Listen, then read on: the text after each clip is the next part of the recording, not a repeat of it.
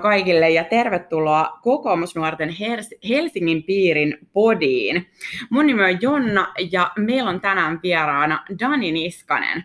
Sä oot tota, nuorin kaupungin valtuutettu, oikeustieteiden maisteri ja kokoomus tota, ryhmän, eduskuntaryhmän lakimies. Onko sulla mitään aikaa vapaa-ajalle? Hyvä kysymys. Joo, se on, tota, kun on tällainen tota, politiikkanörtti, niin se menee tota, menee vähän niin kuin työaika ja vapaa-aikakin usein politiikan parissa, mutta, mutta mitä sä haittaa, jos on intohimoa aiheeseen, niin, niin tota, en ole itse ainakaan kokenut sitä huonoksi yhtään. Kyllä, kyllä. Loistava vastaus. No hei, me ollaan tänään keskustelema, keskustelemassa aiheesta turvallisuus. Turvallisuushan voi merkitä monta eri asiaa eri ihmisille. Mitä sun mielestä on turvallisuus ja mistä turvallisuus koostuu? Mm. No siis turvallisuus, ensinnäkin siitä tulee mieleen se, että, että tota, Suomi on maailman turvallisimpia maita, ellei turvallisin maa. Ja Helsinki on myös hyvin tota, turvallinen pääkaupunki suhteessa moneen muuhun eurooppalaiseen tai pohjoismaiseenkin verrokkiin. Ja tota, se on minusta ollut niin kuin Suomen hienous vuosikymmenten ajan, että täällä on voinut tota, lapset mennä omatoimisesti kouluun ja, ja tota, isoäiti on voinut kävellä puistossa illalla ilman pelkoa ja tota, se on ollut ihan sairaan hieno juttu. Ja tavallaan niin kuin, se on niin kuin, se on sellainen asia, mitä ei välttämättä osaa edes arvostaa niin paljon kuin se menettää. Ja tavallaan nyt niin kuin viime vuosina meillä on tiettyjä sellaisia niin kuin mun mielestä vähän huolestuttavia merkkejä ollut ilmassa, mm-hmm. sellaista orastavista ongelmista, jotka voi, jos niihin ei puututa ajoissa, lähteä pahenemaan.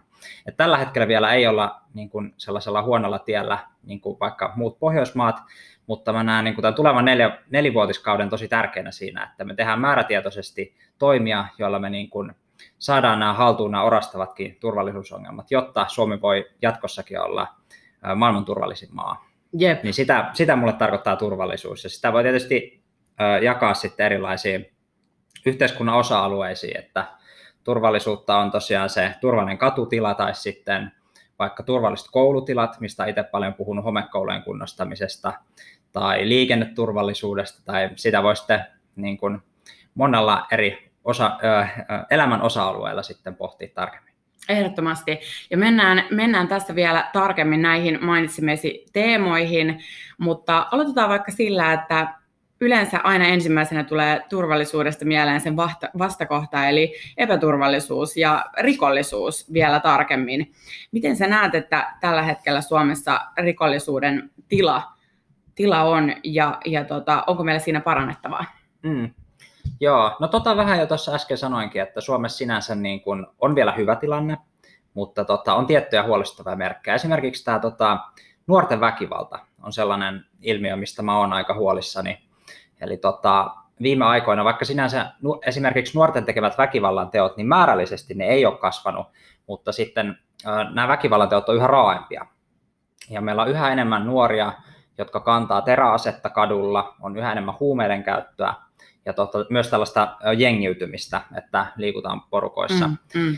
Ja to, tavallaan siinä on, ja myös se, että on paljon niin kuin, ö, muita kuin kantasuomalaisia sitten niissä joukoissa. Niin tavallaan siellä on se on, niin kuin, se on tosi tällainen vaikea saada kiinni siitä problematiikasta, siihen liittyy tosi monta eri asiaa ja näin, mutta tavallaan niin kuin, just se, että sen niin kuin ratkaisemiseen tarvitaan sekä pehmeitä että kovia keinoja. Ja pitää lähteä sitä, sitä tota, mun mielestä siihen pitää niin kuin, tehdä mieluummin enemmän ja aikaisemmin kuin sitten, sitten tota vähemmän ja liian myöhään, koska se on myöhäistä, kun se tilanne on lähtenyt käsistä. Kyllä, kyllä, ehdottomasti. mennään vielä, vielä tuohon koulukiusaamiseen ehkä syvemmin. Miten sä näet tavallaan, pitäisikö siitä puhua ihan, ihan rikollisuusnimikkeillä, jos, jos tehdään väkivaltatekoja kuitenkin? Mm. Joo, toi on just erittäin tärkeä pointti, että tavallaan ö, niin kun väkivalta ja laivastaisia tekoja ei pidä vähätellä koulukiusaamisena. Niin kun, totta kai koulukiusaaminenkin on valtavan tota, vakava asia jo itsessään ja sitä pitää pyrkiä vähentämään ja siinäkin tarvitaan toimia. Mutta sitten kun on ollut näitä mediassakin esillä olleita keissejä, missä siis tehdään niin kuin rikoslain rikosten Kyllä. tunnusmerkistön täyttäviä tekoja, niin silloin kyse on lainvastaisista teoista ja niistä pitää puhua sitten myös oikealla nimillä. Ja sitten myös huomata se, että se teko ei ole, se on yhtä vakava riippumatta siitä, tapahtuuko se koulun aitojen sisäpuolella mm. vai ulkopuolella. Mm. Että ei voida ajatella niin, että, että jos siellä ulkopuolella se olisi pahoinpitely, niin sitten jos tapahtuu koulussa, niin sitten se onkin ns. vaan koulukiusaamista. Mutta tota, Toki sitten kun mennään alle 15-vuotiaisiin lapsiin, niin he eivät ole rikosoikeudessa vastuussa. Ja muutenkin tietysti kun pienistä lapsista puhutaan, niin ne keinot, keinot pitää olla monipuolisia, eikä, eikä tota, tietenkään niin kuin rikosoikeudelliset keinot siinä vaiheessa päde. Ja tota, yksi, yksi, kuten sanoin tuossa vähän aiemmin, niin tarvitaan pehmeitä ja kovia keinoja, tarvitaan sitä tukea, palveluita, ennaltaehkäisyä, mutta sitten samaan aikaan niin se on tosi tärkeää, että yhteiskunnan viesti on tosi selkeä, mm. että lainvastaisilla teoilla ne on, niin kuin, ne on vakavia asioita ja niillä voi olla vakavia seurauksia henkilön iästä tai taustasta riippumatta. Ja se täytyy olla tosi selkeänä ja, ja tota, myös sitten vahvistaa tällaista viranomaisyhteistyötä. Esimerkiksi tämä Etelä-Karjalan malli on mun mielestä tosi hyvä. hyvä tota, on työn, työni kautta päässyt keskustelemaan sen mallin kehittäjien kanssa, niin musta siinä olisi Helsingilläkin ö, tota, tännekin soveltuvia juttuja, mitä voitaisiin ottaa käyttöön. Että yhä, yhä niin kuin tiukemmin puututaan niihin lainvastaisiin tekoihin ennen kuin ne vakavoituu ja otetaan Joo. siihen kaikki viranomaiset, sekä turvallisuusviranomaiset, poliisi, mutta sitten myös sosiaaliviranomaiset ja muut, muut sitten siihen ketjun mukaan. Kyllä, kyllä. Joo, kuulostaa hyvältä. No vähän jo liipattiinkin aihetta siitä, että usein kun puhutaan nuorisorikollisuudesta, niin saman tien otsikoissa on mukana myöskin maahanmuuttaja tai maahanmuuttajataustainen tai, tai muita, muita tavallaan äm, kuvaavia sanoja sinänsä, että se aina nostetaan sieltä esiin. Kuinka sä näet tavallaan, että miten tavallaan tässä on niin eroa siihen turvallisuuteen ja siihen rikollisuuteen kantasuomalaisten ja maahanmuuttajien välillä, ja onko tässä nyt nostettu turhankin tämmöinen syrjintä tavallaan pinnalle?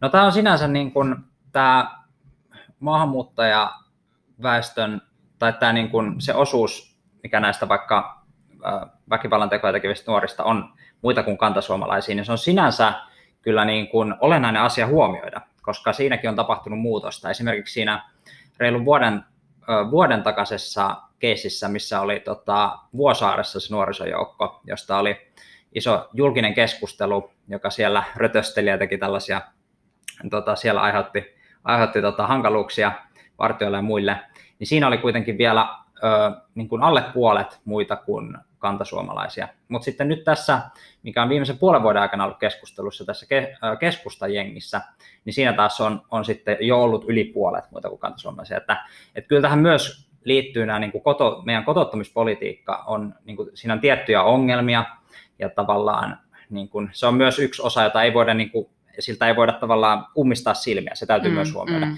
Mutta ei voi myöskään, niin kuin, myöskään niin kuin yksinkertaistaa, että tämä on vaan siitä kiinni. Et siinä, niin, samalla tavalla niin kuin kantasuomalaiset ja, ja muut, niin, äh, niin kuin, samanlaisia ihmisiä tässä kaikki ollaan. Et siinä mielessä niin kuin samat keinot, äh, samoja keinoja tarvitaan, niin kuin näitä aiemmin luetteleminen, sekä pehmeitä että kovia Kyllä. keinoja. Ja, ja siinä ei tarvitse sinänsä, eikä pidä lähteä mitenkään erittelemään sitten, sitten tota etnisyyden tai, tai muun alkuperän perusteella tietenkään sitten ketään. Joo, joo. No siitä päästään aika sujuvasti sitten asumisen pariin, koska, koska meillähän on aivan selkeitä alueellisia eroja turvallisuudessa ihan jo Helsingin sisällä. Ja tavallaan kyllähän asumisen turvallisuus on ihan hirveän tärkeä lähtökohta tätä kuntalaisille ja ylipäätänsä ihmisille, niin voidaanko kaavoituksella ja rakentamisella sitten vaikuttaa tämmöiseen asiaan, ettei tulisi sellaista eriytymistä ja jossain on turvallisempaa ja jossain ei? Joo, kyllä. Se on ehdottomasti, se on ihan, ihan tota, tärkeimpiä työkaluja, mitä meillä on siinä työ, työkalupakissa, kun pohditaan sitä, että mitkä on niitä toimia, mitä, mitä täytyy tehdä, jotta me ei ajauduta vaikka siihen tilanteeseen, missä Ruotsi on tai, tai tota, Tanska. Eli ehdottomasti se tällainen niin kuin asuntopolitiikassa täytyy huomioida se, että ei tehdä silleen, että, että rakennetaan vaikka suuri määrä tota, tuettua asumista samalle alueelle mm. tai näin, vaan niin kuin fiksusti katsoa sitä, että kun kaavoitetaan uusia asu, asuinalueita, niin siellä on sekä vuokra-asuntoja että sitten omistusasuntoja. Kyllä. Ja se on niin kuin tosi, tosi tärkeä juttu. Ja sitten niin kuin näitä tällaisia alueita, joilla, joilla on tota, huonompi maine tai tai on näitä ongelmia, niin sitten niitäkin voidaan niin kuin fiksulla politiikalla niin kuin nostaa. Että esimerkiksi tämä, tota, tämä Myllypuro on hyvä esimerkki sellaista Joo. alueesta, joka, jonka niin kuin profiilia on pystytty hurjasti nostaa niin kuin investoimalla sinne. Eli tällaisia myös, myös tota, voidaan tehdä. Mutta ehdottomasti se on yksi, yksi tärkeimpiä aiheita. Joo, joo. Ja rakentamisesta vielä, vielä lisää se, minkä aikaisemminkin jo tuossa mainitsit, niin kyllä sen rakennuksenkin pitää olla turvallinen. Mm. Eli meillähän on jokseenkin epäonnistuttu siinä, varsinkin näissä homekouluasioissa, ja ehkä nyt suurimpana rakennusturvallisuusriskinä esimerkiksi asbesti tai muut tämmöiset haitta-aineet, mitä on käytetty ja löytyy sitten, niin kyllä se, se että voi asua turvallisesti siellä tota, rakennuksessa tai, tai asioida kaupoissa tai koulussa tai, tai työpaikalla, niin sekin vaikuttaa merkittävästi turvallisuuteen. Joo, ehdottomasti. Tämä tota, homekouluasia on sellainen, minkä itse on tosi paljon saanut työskennellä vai, äh, valtuustossa ja vaikuttaakin. Ja tota, se on sellainen, niin kuin, tällä kaudella on otettu oikeita askelia siihen kohtaan. Tavallaan se perusongelma on niin kuin kannuste, kannustimissa. Joo. Eli tavallaan tällä hetkellä, kun vaikka rakennetaan uusi koulurakennus, niin yleensä se toimii niin, että, että tota, se siirtyy se vastuu hyvin nopeasti sit veronmaksajille. Joo. Ja silloin tavallaan, että jos sinne tulee joku ongelma siihen rakennukseen niin kuin normaalien vastu, vastuuaikojen yli olevalla ajalla, niin veronmaksajat sen maksaa ja ottaa kopin siitä. Niin silloin ne kannustimet sillä urakoitsijalla, rakentajalla, ei ole ihan hirveän hyvät siihen, että tehdäänpäs tämä nyt sellainen, joka kestää mahdollisimman pitkään. Eli tämä on se perusongelma, mikä pitäisi ratkaista siten, että laitetaan ne kannustimet kuntoon esimerkiksi tällaisilla elinkaarimalleilla. Joo. Eli tavallaan tehdään silleen, että vaikka niin kuin 25 vuoden sopimus, että, että tota, sama taho, joka pistää rakennuksen pystyyn, niin vastaa myös siitä, jos siihen tulee sitten pidemmän ajan päästä joku ongelma, niin sitten saa omilla rahoillaan sen, sen tota, korjauttaa. Ja näin kun me saadaan ne kannustimet kuntoon, niin silloin ihan varmasti rakennetaan paremmin ja kestävämpää rakentamista. Ja tota, näitä keissejä muutama nyt Ennen tätä kautta niin ei ollut vielä yhtä ollut Helsingissä, nyt on jo muutama, muutama keissi ollut, mutta edelleen voidaan kasvattaa sitä. Mun mielestä siitä pitäisi tehdä pääsääntö, että tehdään tämmöisellä elinkaarimallityyppisellä ratkaisulla. Joo, joo, kuulostaa erittäin hyvältä ja konkreettiselta ratkaisulta ongelmaan.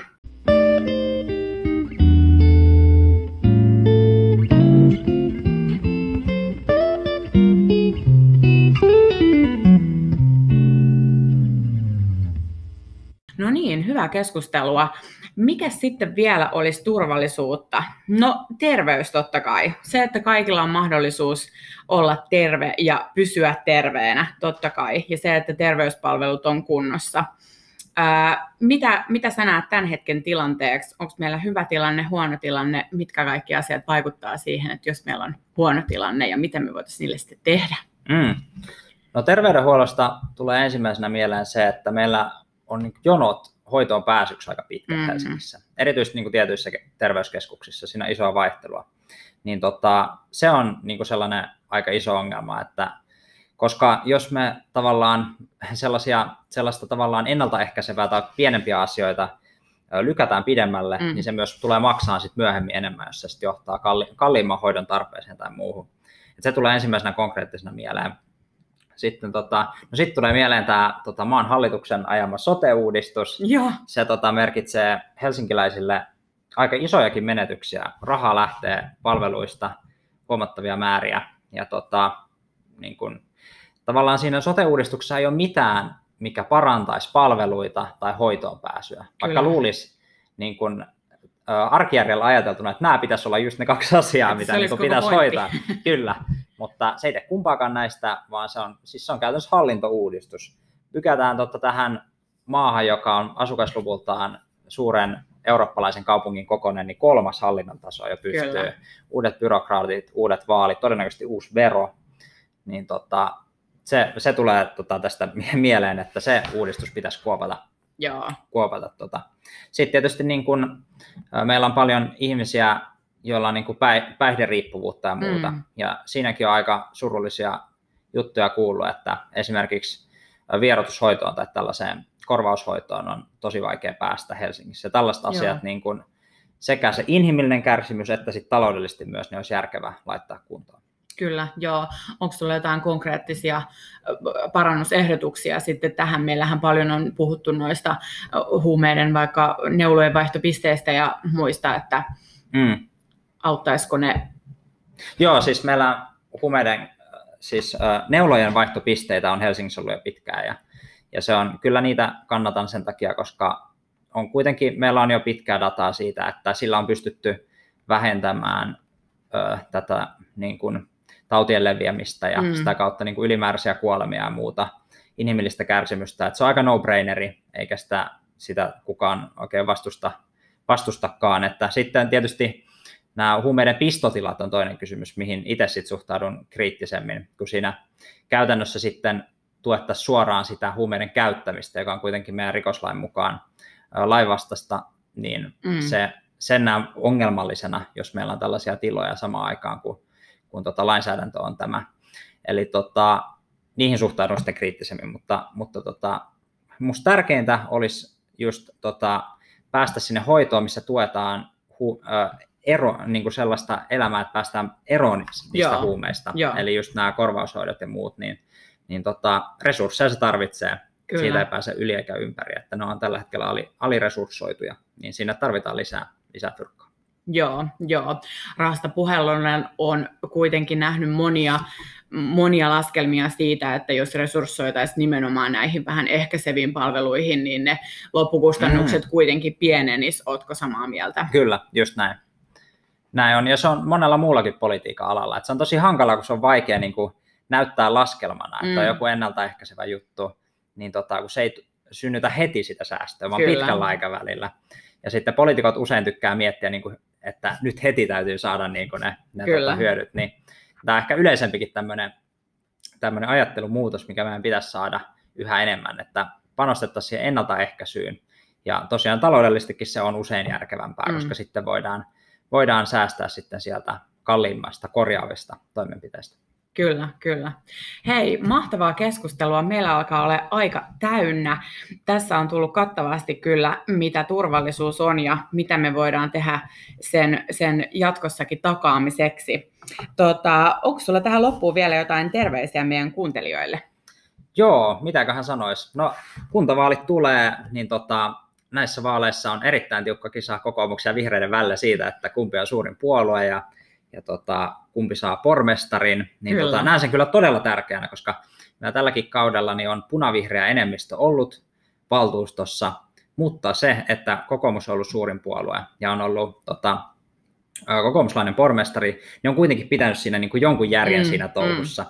Mutta aidosti uskon, että siinä olisi iso muutos, jos meillä olisi vihreä pormestari ja punavihreä enemmistö, niin sitten kyllä Helsinki menisi monella tavalla huonoon suuntaan, että, että todella kannustan kaikkia äänestämään ja lähteen Kyllä. hyvien kokoomuslaisten ehdokkaiden kampanjoihin. Itse on myös ehdolla Helsingissä.